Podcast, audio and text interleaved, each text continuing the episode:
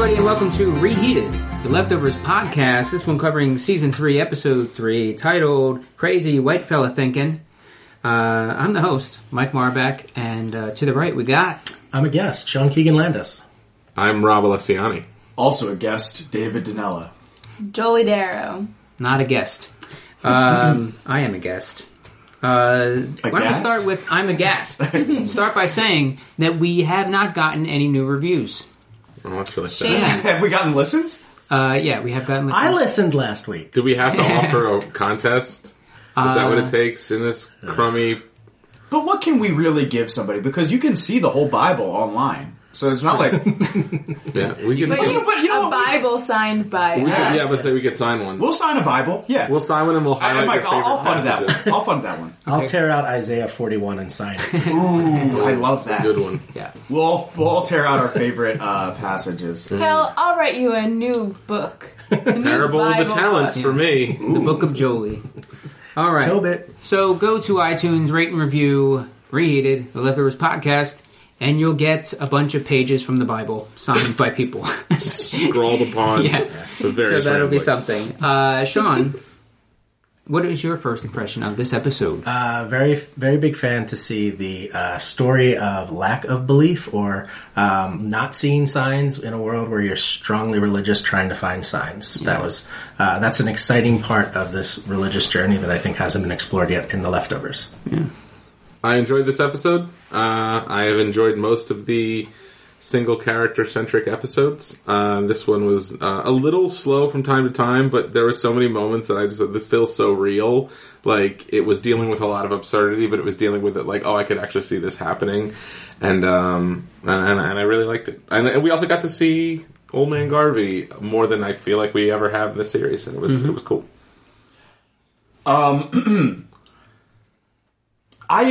I think from a content standpoint, I enjoyed the episode, but because we don't, or at least I personally don't really know or care about Mr. Garvey the way I care about some of these other characters, I didn't feel as pulled to it as I have to some of the other single character episodes. I mean, obviously, a lot of the old single character episodes were the first introduction to those characters, but this one... I guess at Season 3, I'm expecting to at least be intrigued, and I'm still only intrigued by Mr. Garvey as he relates to other characters. I did think what Sean said was interesting, but again, like, we kind of have that view through Matt, don't we? Matt the preacher? I guess he sees he gets signs all the time. But yes. Matt the preacher is also a believer, so I don't know. I'm thinking particularly of the woman's story at the end. Oh yeah, for sure, from faith. I think like that's one of those episodes where the last 5 minutes, like you're like, where was this like, the whole show? Yeah, this took like you just like you really redeemed an episode. Also, this was definitely the episode, the salary negotiation episode. Where they were like, all right, like, we're only paying you guys for 6 episodes each, so we're going to Australia. Or, I don't know how that saves money, but we're doing a Uluru-centric, or they're never in Uluru, but, we're doing a Kevin Garvey senior-centric episode. So, Justin Theroux, Carrie Coon, all you people. Yeah, take a knee. Take a knee, yeah. Take a knee. Take no pay for this episode. Cut budget. Jody. I was bored. I was like, he had a lot of monologues in there that I could not be bothered with. Ooh. I don't know. It was just a lot of talking and not a lot of anything happening. A lot of close-ups of his withered face. Wow. Okay. Weathered. Not withered. It's Carl Weathers. Yeah, a little bit both. Yeah, I don't know.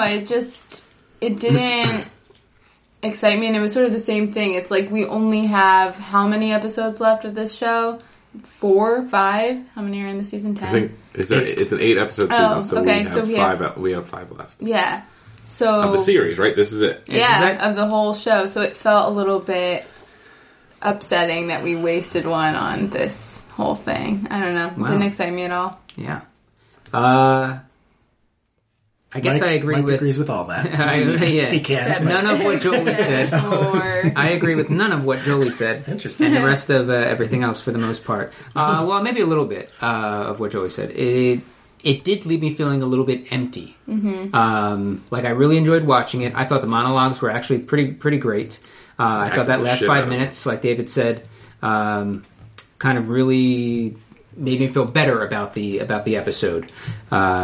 A lot of emotion in there. But yeah, I thought the episode didn't move anything really for me.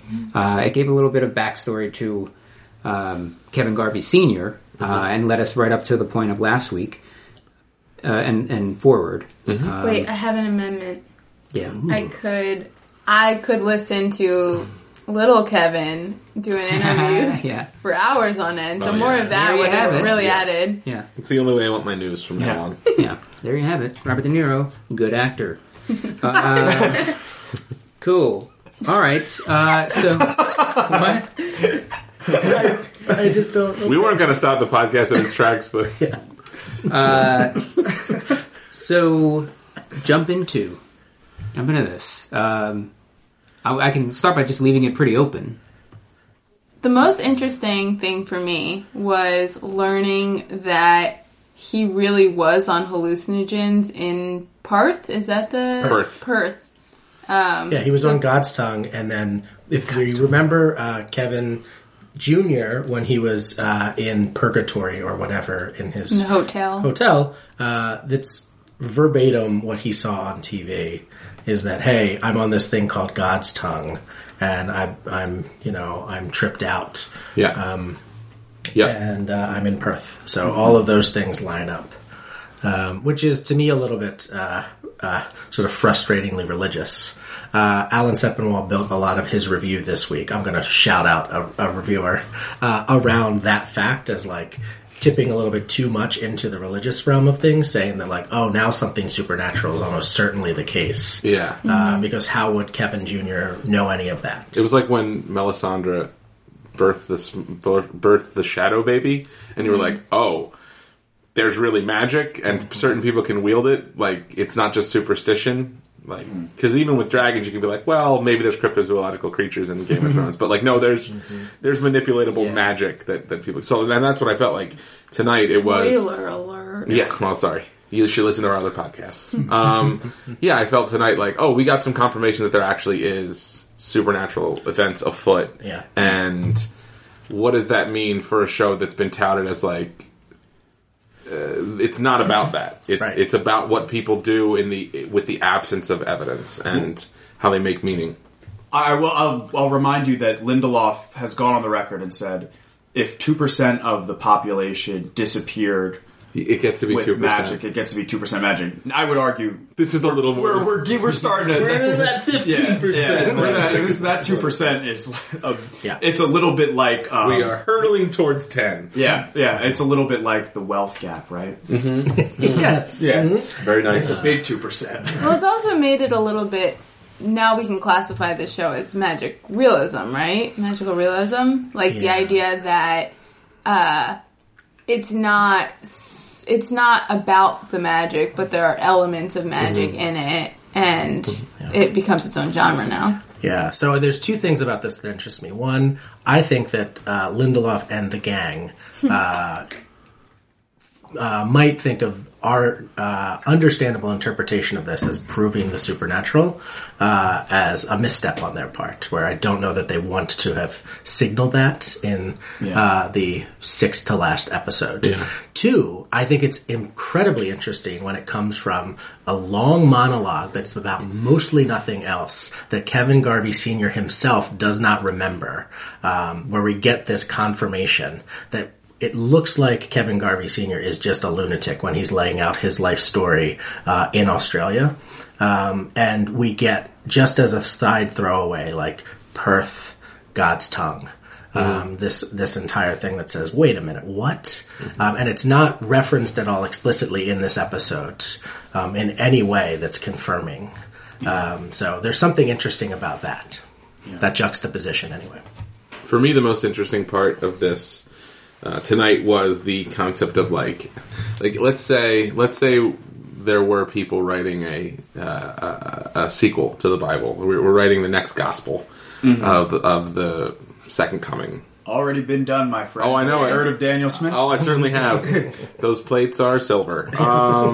But let's say that we're writing it right now, and let's say that the players in it are now made aware that that is being written about them, and now one of the players is jealous because that's what I thought was the most interesting part was I'm not in this. You cut me out of the script. You cut me. You know, I'm the father. He's a part of my story. Yeah. Exactly. Like no, I'm the guy. Yeah. I'm the savior here. Not him. He's John the Baptist. I'm Jesus. He's a gospel writer. I'm the focus. And I thought that was. We were thinking of going in a different direction for this book. Yeah. Just a younger, hipper. Yeah. We did a focus group, and unfortunately, like your sections, they just didn't respond to. So we're really going to focus on Kevin Jr. for this. Yeah. He's a more relatable character. Only in the Matt voice. Yeah. We always kind of pictured Jesus as having a haircut, a little tight on the sides, long on the top. A lot of tats. A couple tats, Like a lot of tats, yeah.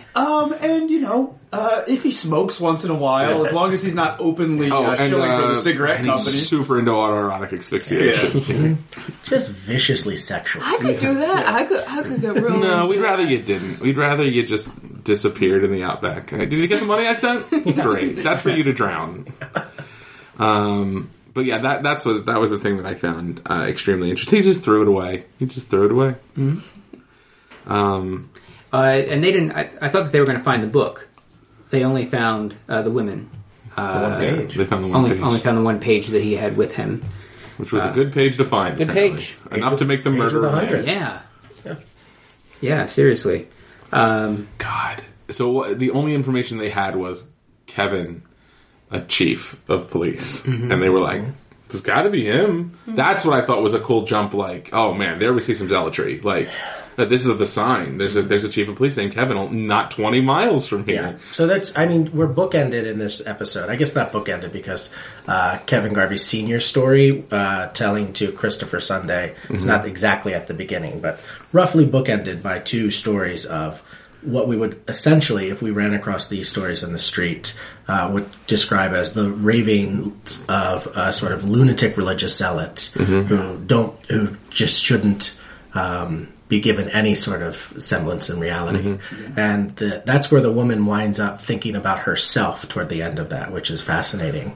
But Kevin Garvey Sr. appears not to at the end. Yeah. He's like, no, you're right. You just murdered the wrong guy. Got the wrong guy.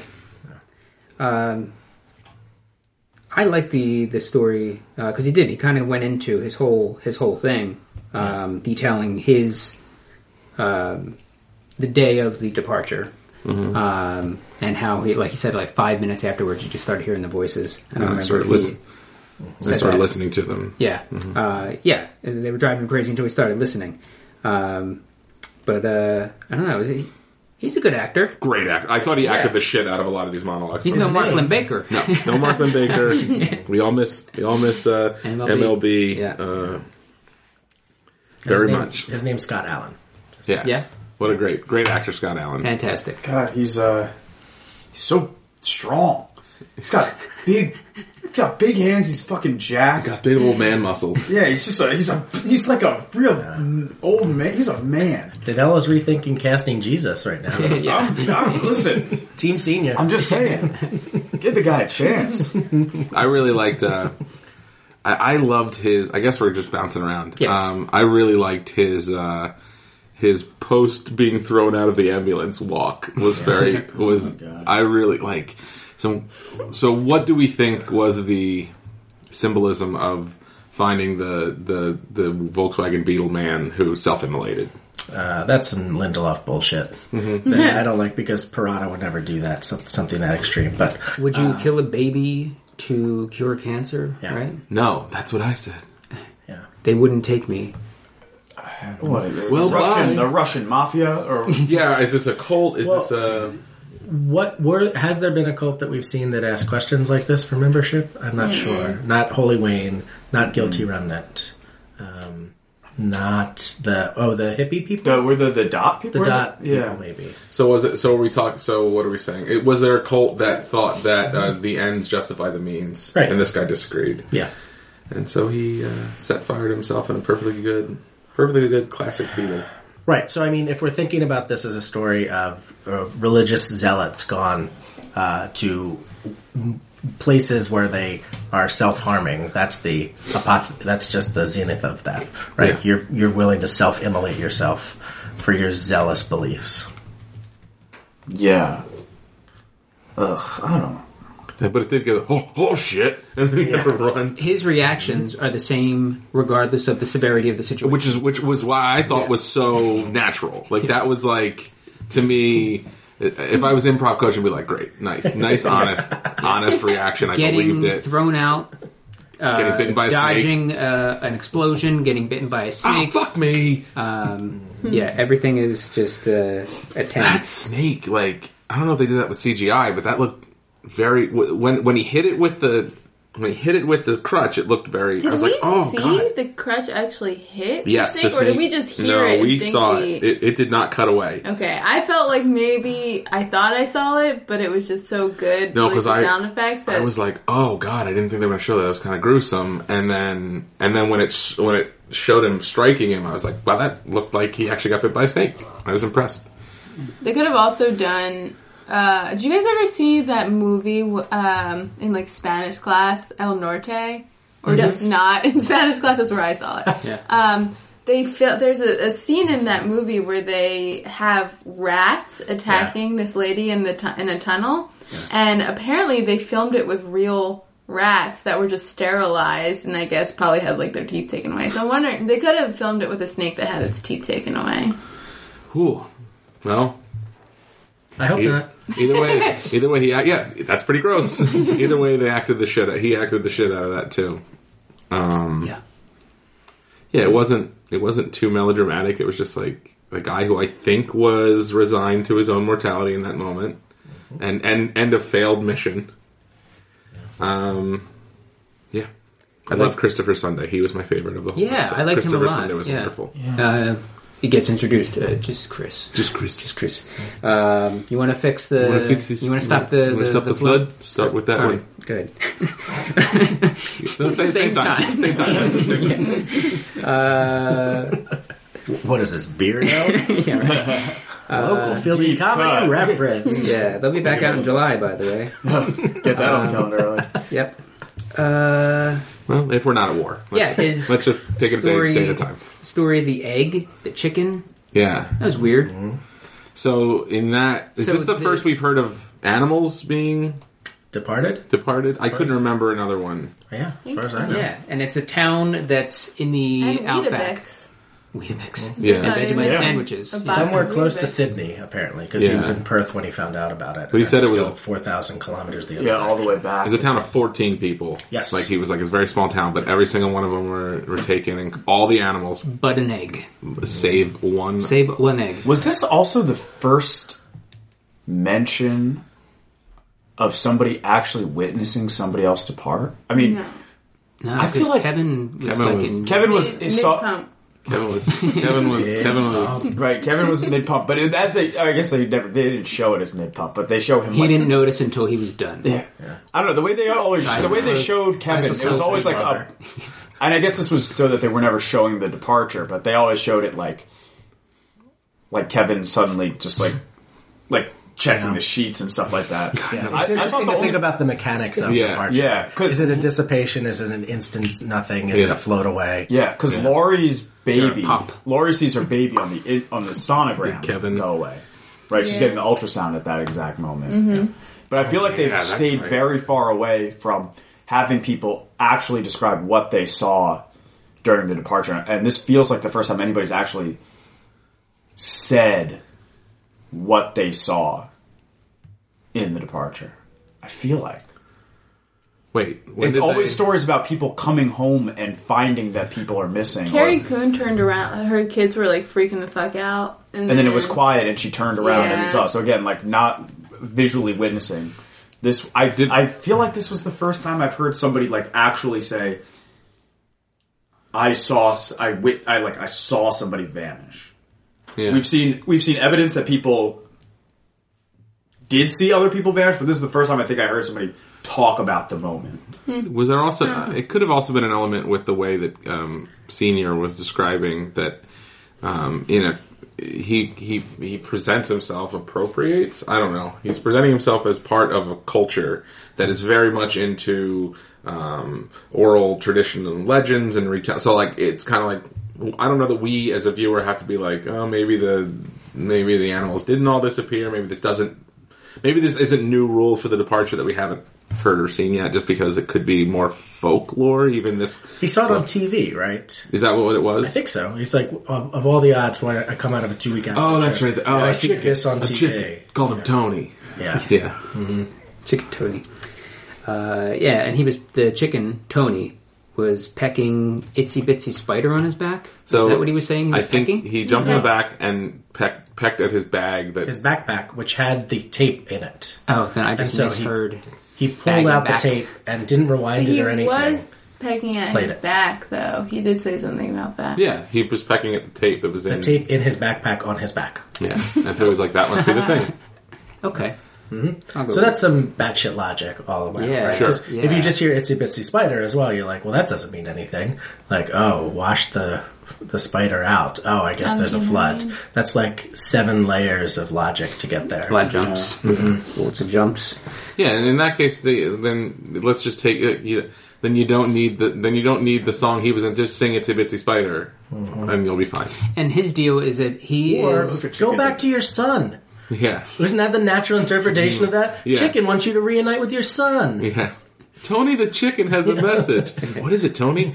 I should learn all these weird songs and go recreate the song line? No. I thought it was super obvious. Yeah. I pecked at your most precious physical connection with your son. That doesn't sound right. All right. I'm just a chicken. That's all. Yeah, and all these signs do also have just like a logical connection that would make you say, hey, reconnect with your son, right? Yeah. This whole, like, everything... Which is probably going to happen. And that's what it's really about, right? Because where does bad logic and zealotry come from? It comes from grief and loss and family and ultimately trauma. All of our mothers. Yeah. There it is. Sorry, Mom. She listens every week. Yeah. Does she? Oh. Well, then I won't say hi. Why didn't you start her on it? You used a tripod. I've tried to get her on podcasts, and she's like, now how do I listen? And I'm like, you have an iPhone. Just go to the store. And it's like, I never like to use it when I'm out. Can I put it on my computer? And no, just never mind. Yeah, she could put it on this computer, right? She could. This isn't an art form that my mother's going to jump on. My mom loves podcasts, but I don't think that she, like... subscribes or anything. I think she just like my mom just like picks a podcast each time and like she'll listen to the same podcast and they just keep playing them, but like I don't think she follows through with any like specific podcast. My dad was saying that he listens to Fresh Air, but I think he goes to the website every time and looks from his phone. Oh my god, Fresh Air! I was like, oh, do you subscribe? I forget why I was asking him. He's like, what do you mean subscribe? Yeah, you go to the podcast app. You mean what's like the podcast app? Yeah. You had no idea there was a podcast app. I started doing something recently that my father does that I thought was such an old man thing, but I do it, which is my dad, when he writes emails, he writes them in Microsoft Word and then copy and paste I do that. But I started doing it because I like the editing tools better. So. Mm-hmm. I'm always you get paranoid. To that strike through easily. Sorry. I'm always paranoid. I'll hit send and then send like a preconceived letter. Don't put the sender. Don't put the sender field in until you're all done. Oh, that's good. A lot of tips here tonight. Hey, welcome to Tech Tips with the Tech Tip Team. So just to summarize, subscribe to podcasts and take your emails into Microsoft Word before. This has been Tech Tip Team. Put it on that cloud. Yeah. Put on that. Cloud it up. Well, I'm saying. I mean, subscribe to our podcast. Certainly, sure. But not subscribing, but listening right now. After this one, I'm going to download episode 3 of season 3. I got news for you, David. Yeah. No one's subscribing after this one. Oh, no. We're going to get some reviews. But other than that, one star. This was a podcast about a TV show. All right. Turned into the Tech Tip Team.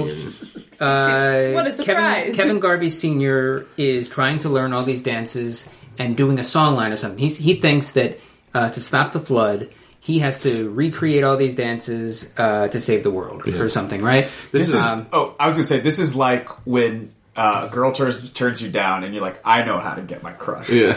I'm going to get a guitar and I'm going to learn how to play every song. Yeah, I'm going to learn how to I'm learning the whole Oasis back catalog. Every song. Weird B-sides. Yeah. Stuff that wasn't on the album. Yeah. See, this read to me like the epitome of white appropriation. It was like all these songs are already being sang on these places by the people who it is their culture, but I'm going to come in and learn every single one and sing them, and because that's going to save the world. And I was like, all right, it's an appropriation story. No, it really is, and it's like, it makes so much sense within the context of The Leftovers because, again, this is a show about people who are taking the world and turning it into their own personal movie. Yeah. Right? They cannot see beyond how they experience things. Yeah.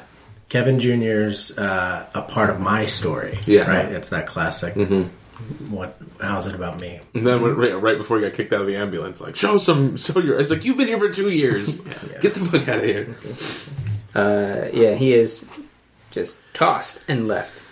Out there. Can I just mention, I don't know, this is dumb, but I did think it was such a sweet moment, and it's one of those little things that they like gloss past. I thought it was blocking your number. And then they just kind of gloss past. I mean, and rightfully so, but I really thought it was a sweet moment when, as he's telling the story to Christopher Sunday, he's talking about the tapes, and he says that he likes to listen to them, it annoyed him at the time. And now he likes to listen to them, and I don't know. That just hurt. Yeah. That just like tugged on my heart a little bit. And he choked up at that moment too. Yeah, great acting. The reason for all those tapes was that his mom, Junior's mom, Senior's wife, she was cancer. It was cancer, right? Yeah. She was dying. Gave him this recorder, and he just kind of kept it with him and just started recording everything, talking about Taxi Driver, right? Mm-hmm. We're talking about the Reagan assassination. Yeah, but okay. Talking about what was the other things he was bringing up? Just ducks. Why ducks? Just ducks that went underwater to catch something, and he thought they were drowning. His dad's like, "They're gonna pop up. That's what happens." Ducks come down, ducks come back up, and he's like, "The ducks are back up." Nah. Well, this has been Kevin Garvey Jr. reporting. The ducks are alive and well. That one duck did not come back up last week. Yeah. Mm-hmm. And the one other thing that I found fascinating about that was that Kevin Jr.'s, and this again is like such like an interesting subtle thing, is that Kevin Jr.'s version of reporting is just asking his dad, and his dad doesn't ever really give many reasons. He just says like that's the way things are, and like his explanation for John Hinckley is, well, he's crazy. His explanation for the ducks is that that's what ducks do, and Kevin Jr. is just like, oh, you're right. Like you, and like as you know, as an 8-year-old does to a god, or does to a dad. The rest of the story. It's just like, yeah, dad's the best, and like dad is right because dad's always right. It was a little distracting that like his voice sounded so old still in that thing. I was like, I don't know what they could have done. They could have Kevin Senior's voice. He still sound like. I mean, they had to use the same actor. Although my I don't know, my father sounds exactly the same as he did when I was. Like on recordings, you've heard old recordings of your dad, and he sounds the same now as he does then? Or have you just not noticed? I'm trying to think if there is a recording that I could find, but I mean, and again, this is probably skewed now that you said it, but to my ear, like certainly, my father sounds like almost exactly the same as he did when I was a kid. Yeah, that's entirely possible.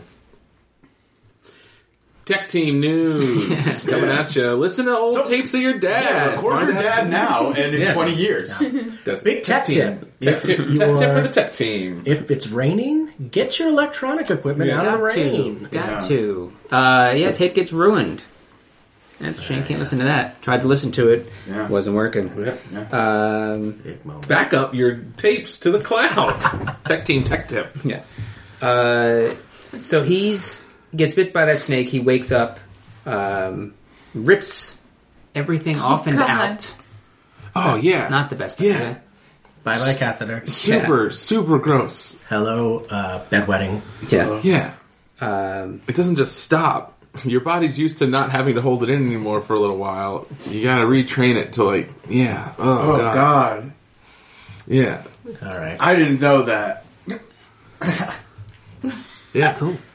That's a biology tip. Yeah. From the bio team. He heads outside where a group of folks building the boat. Yeah. Building a boat. Which I was a little bit like, that was the only real eye roll moment of the show. I was like, all right. We get it. Building an ark. But they know, so, what? Why? They know. Do we know backstory? Because they don't know Kevin. This is separate from... Wait, were those not her children? No, her kids are all dead. Yeah, her kids are all dead. So those are, like... They're like... Helper neighbors. Or, like, parishioners. Parishioners, yeah. What I loved was that he was like, for the flood, and they're like, this guy gets it. Yep. Man, one of us. Yeah. He's great. Hey, if you're hungry, there's books in the freezer. Yeah.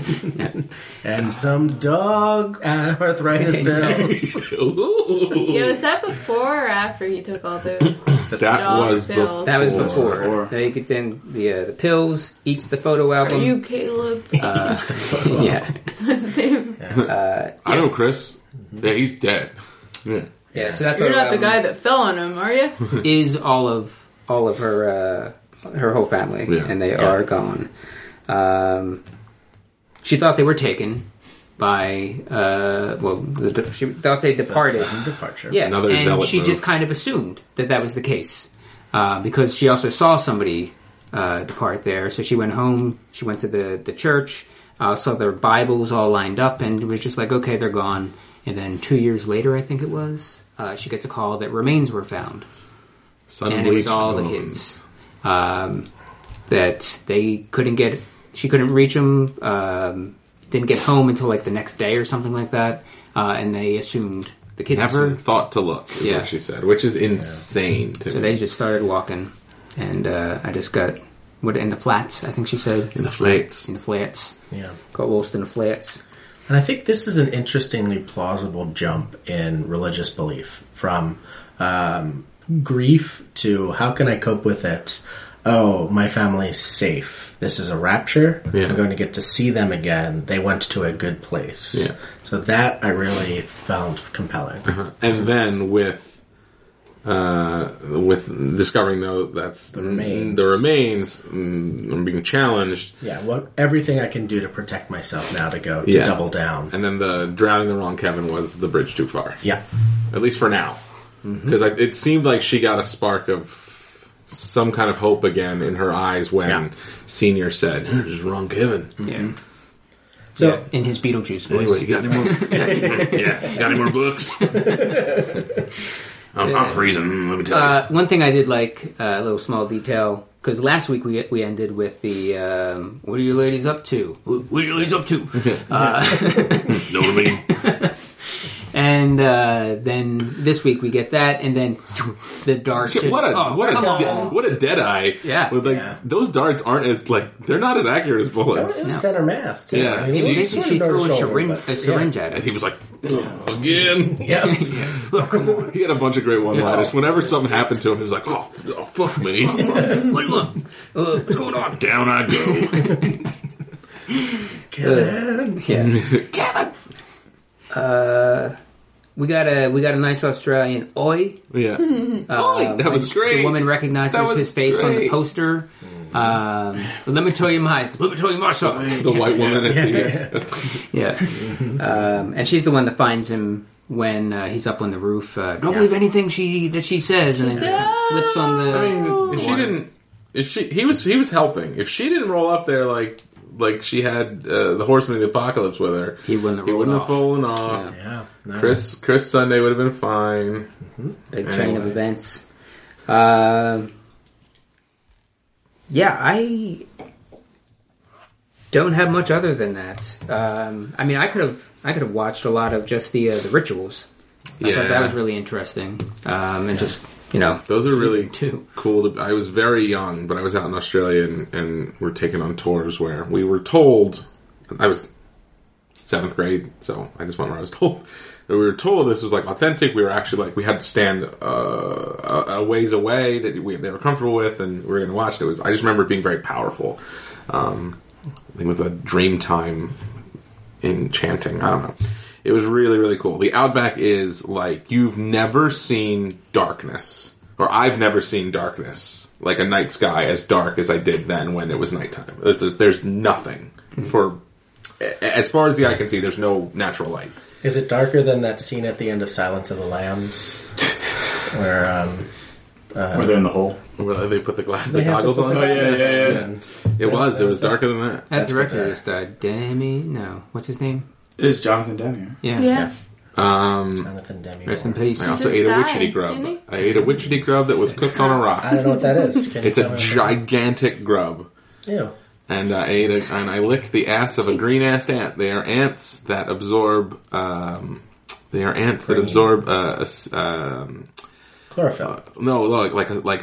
Vitamin C and acetic acid from like citrus. So like when you lick their butt, you get vitamin C, and it tastes like a lemon.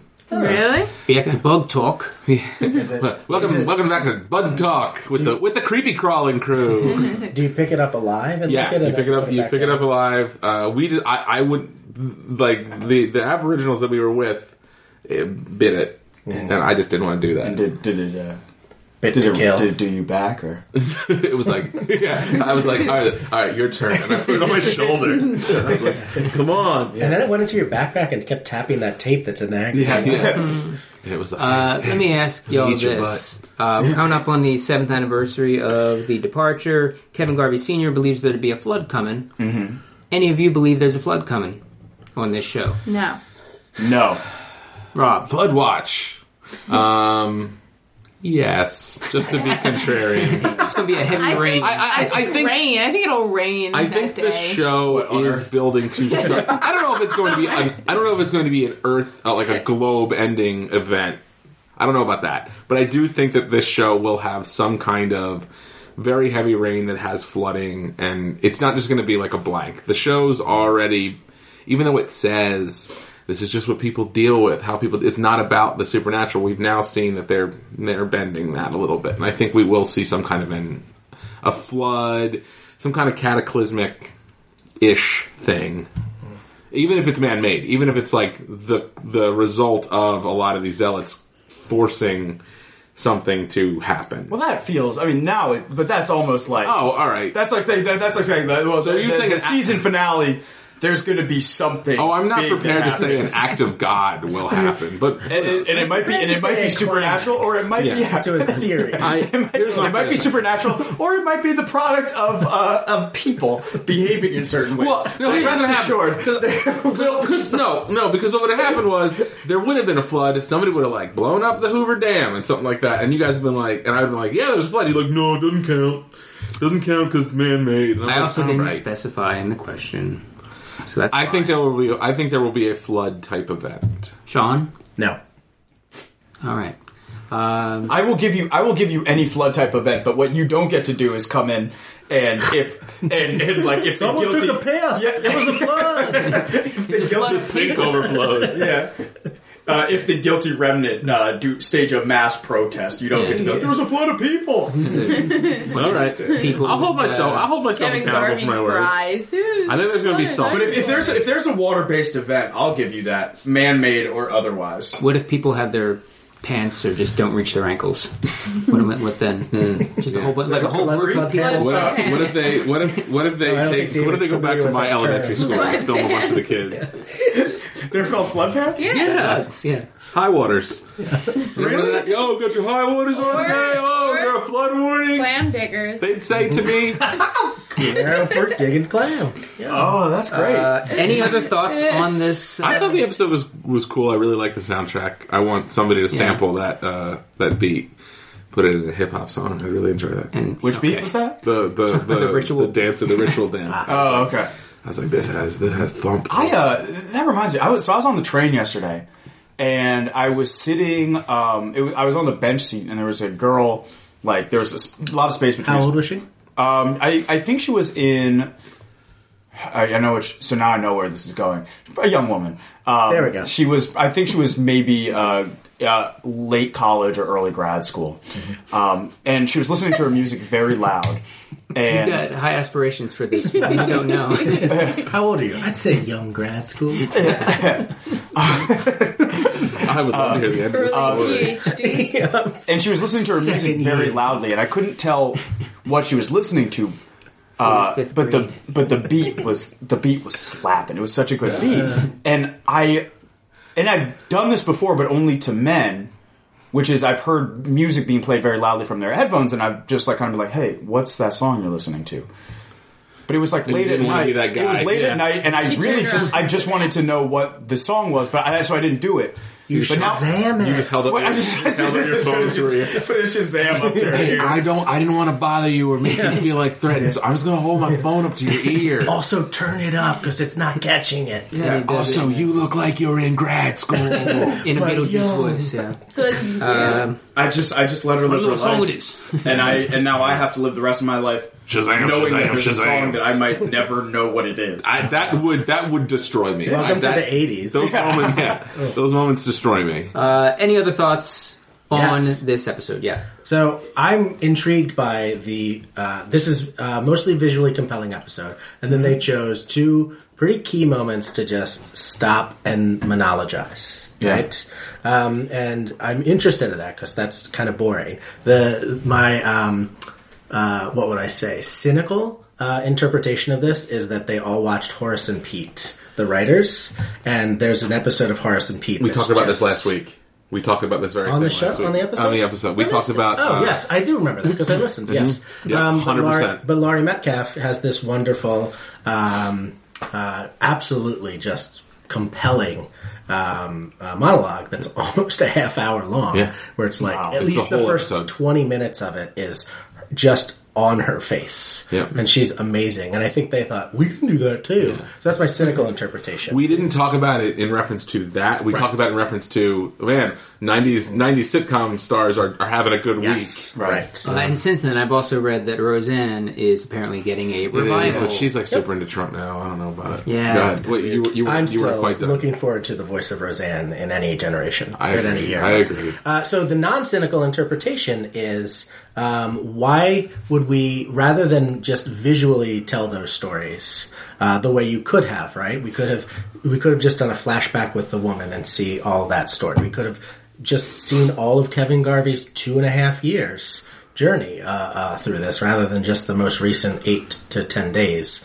What's the purpose of thinking of this in terms of storytelling? And I think it's about storytelling, religious belief, and falling out of faith and sort of seeing the story for what it is. So it's very intriguing to me how those merge in this episode. I also think, to piggyback off of that, it's also about the fallibility of memory and the idea that, what Kevin is telling us isn't necessarily to be believed or, relied upon. The chicken couldn't... It's possible the chicken didn't tap on him at all, or, he was in the vicinity of the chicken, but nothing actually happened. And that's the problem with, the unreliable narrator, the unreliable source. But I also, to, go back to what you were saying about the cynical side of things, I was very cynical when watching the monologues. I was like, they're just trying... And I've never seen the... Horace and Pete episode, but in my mind I was thinking they're just trying to be original with the way that they tell the stories, and they're trying to break all sorts of norms and traditions of TV shows, and I don't know, it felt very trendy to me. I guess for me, I kind of felt the trendy thing. I guess what I'll say I appreciate about both these things was that the moments that they showed would have been interesting and compelling and shocking, but to me it was almost more interesting to watch people, how they're living with those things as opposed to them going through those things.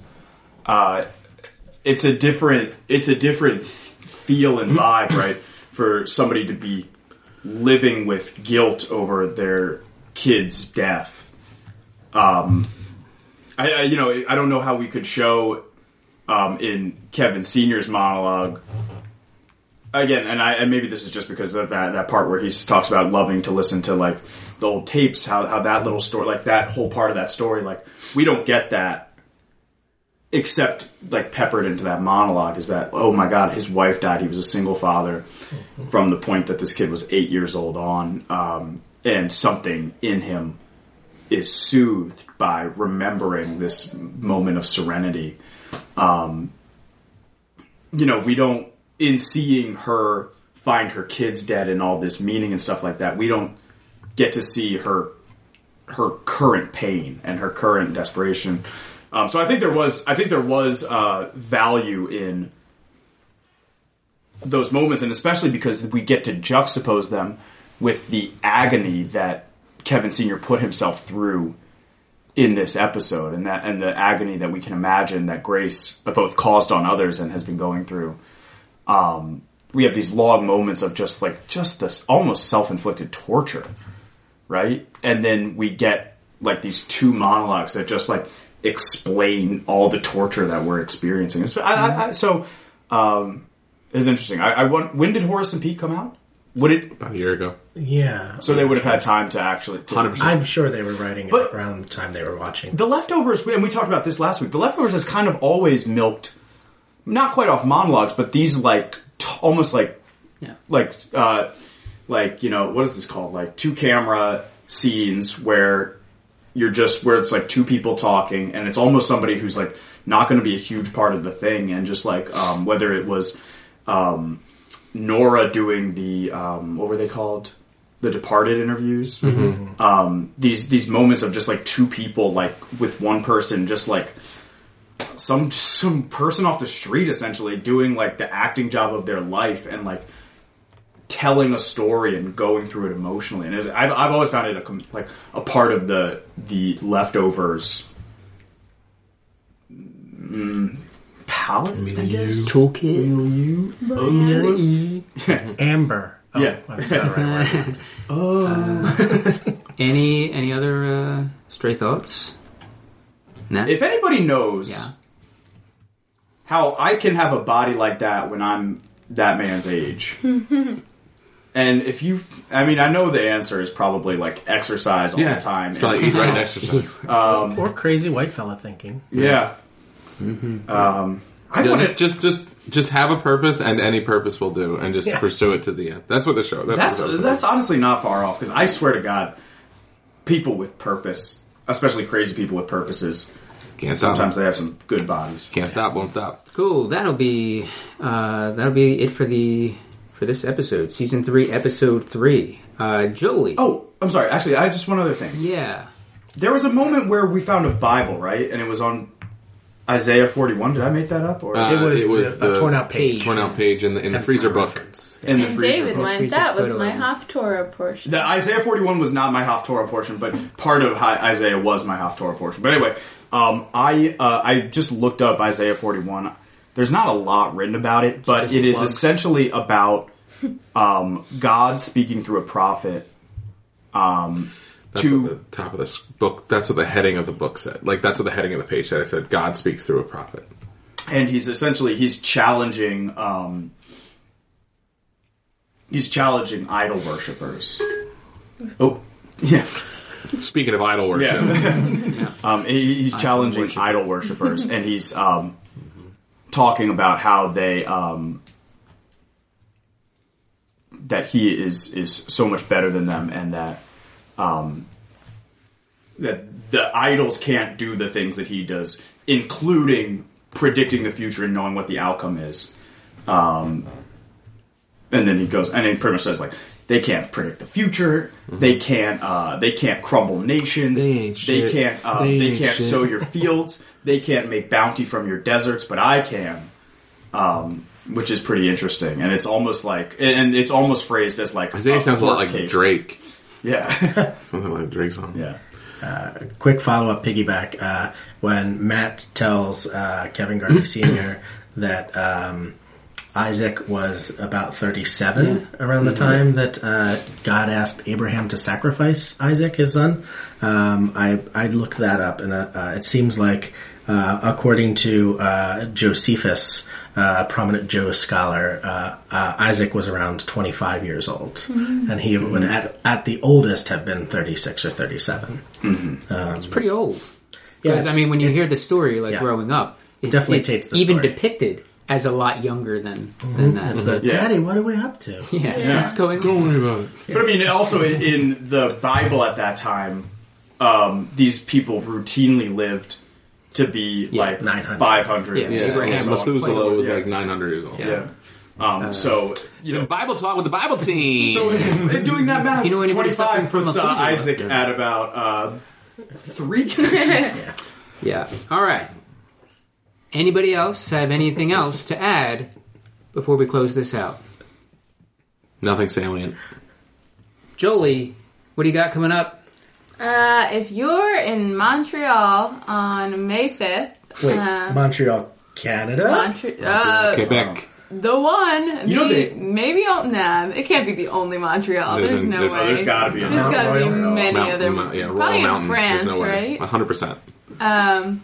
But yeah, if you're in Montreal on May 5th, Cinco de Mayo, come see Barbara Bush sketch at Montreal Sketch Fest. That's, I think, at 10 o'clock at the Theater Center. Nope, I don't know. Look it up on Facebook. That sounds right.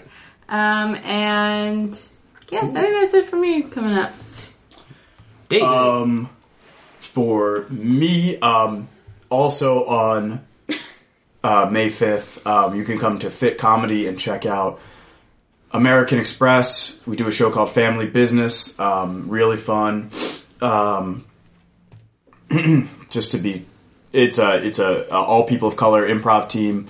We host an improv jam afterwards, which is an opportunity for people of color to come up on stage and try improv. You have no experience necessary to do it. It's a lot of fun. We give out beer. I'm probably not allowed to say that. To those of age. And it's a really good show, so check that out. Also, Future every Tuesday at Fit Comedy. You can check the Future out if you're in Canada at the end of May, May 22nd through the 29th. I'll be up there with the Future performing in the Combustion Festival in Toronto. That's all I'll say for now. Rob, what do you got? I'm at Brotherly Rob on Twitter. RobAlessiani.com is my website. You can check out what I do and the services I offer. And if you are in Philly, every first and third Friday, I'm in Thank You Places, an improvised musical at Fit Comedy, 2030 Sansom Street. More information on Facebook or fitcomedy.com. And if you are in Omaha the last weekend of May... myself and my best friend Joe Tizzy will be performing in our improv duo Roomies with some pretty fucking heavy hitters in that we're opening for and performing with. So some big improv names, and it looks to be a pretty spectacular festival in Omaha, Nebraska. First time I'm ever in the I don't know what it's called state. This is how I find out that I'm not your best friend. Are they Cornhuskers? Is it? Nebraska might be Cornhusker State. That sounds. I'll ask them when I'm there. Sean, what do you got? You can follow me on Instagram at Sean Keegan Landis. It's a good follow. And I'm going to be, if you're in Philadelphia, on the show called Science Thrill with Lolly Gill next Sunday, May 7th at 8:30 at Good Comedy Theater. This is all Sean tells us he's not on next week's podcast.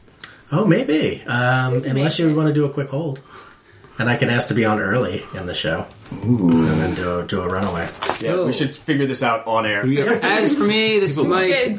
You can follow me on Twitter at Mike Marbeck. You can check me out and a lot of great improvisers tomorrow night in the Seltzer Hour. That will be tonight when this airs. Monday, May 1st at 9 p.m. and every Monday after that until they stop it. It's going to be a pretty good time there. There's also Study Hall, which David is in, and a bunch of other great improvisers. Study Hall with professors from area colleges and a lot of improv inspired by that. Really fun show. You learn something and you laugh. And that's on May 6th at 7:30 p.m. Kind of like this one. At Fit Comedy. And Science Theater. Yes. Yep. And I think that is it for me. This has been Tech Talk with the Tech Team. Yeah. And Bug Talk. With Bug and Bible Corner. Yeah, the Bible Thumpers. Cool. Thanks, everybody. Bye. Bye.